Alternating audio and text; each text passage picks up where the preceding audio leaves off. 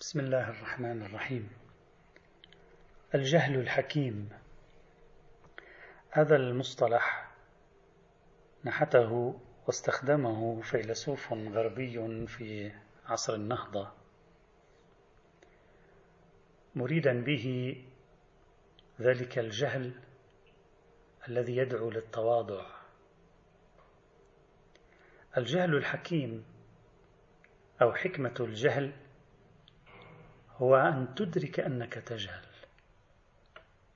أن يدفعك جهلك إلى أن تدرك أنك تجهل. وأن تدرك أنك تجهل معناه أنك حكيم. لأن معناه أنك تعرف نفسك وتعي ذاتك وتتواضع.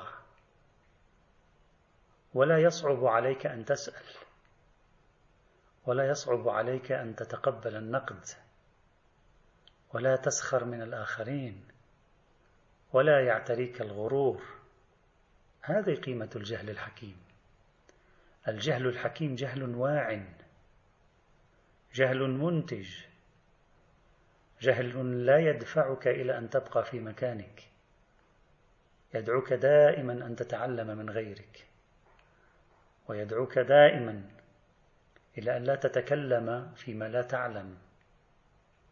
الإمام علي سلام الله عليه كما جاء في وصيته لولده الإمام الحسن جاء قال ولا تقل ما لا تعلم وإن قل ما تعلم.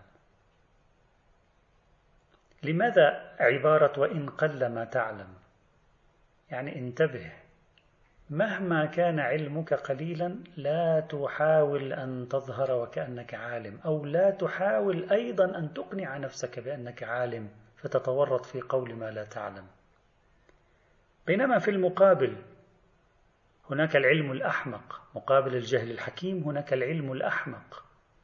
مقابل حكمة الجهل دعوني أعبر هناك غباء العلم. عندما يسيطر غباء العلم على الإنسان يتصور أنه يعلم كل شيء وأنه يفهم كل شيء. يسيطر عليه التكبر يهيمن عليه الغرور يشعر بالتعالي على الآخرين. لا يقدر نفسيا على تحمل النقد يصبح النقد صعبا عليه. من هو فلان حتى ينتقدني؟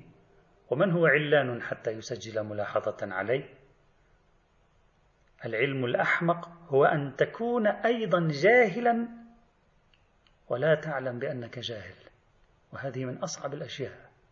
أن تتصور نفسك أنك عالم ولكنك في واقع الأمر غارق في الجهل. أعلم العلماء في أي اختصاص في أي مجال في أي صنعة في أي فن في أي مهارة وذلك الذي يعرف أنه جاهل. لأنه عندما يعرف أنه جاهل هو قد أدرك حقيقة معنى العلم حينئذ. الجهل الحكيم مفارقة أن يكون أفضل من العلم الأحمق. حكمة الجهل غريب أن تكون أفضل من غباء العلم. هنالك يستطيع الإنسان أن يتقدم في حياته وأن يكون نافعا للآخرين. أما الزبد فيذهب جفاء وأما ما ينفع الناس فيمكث في الأرض. والحمد لله رب العالمين.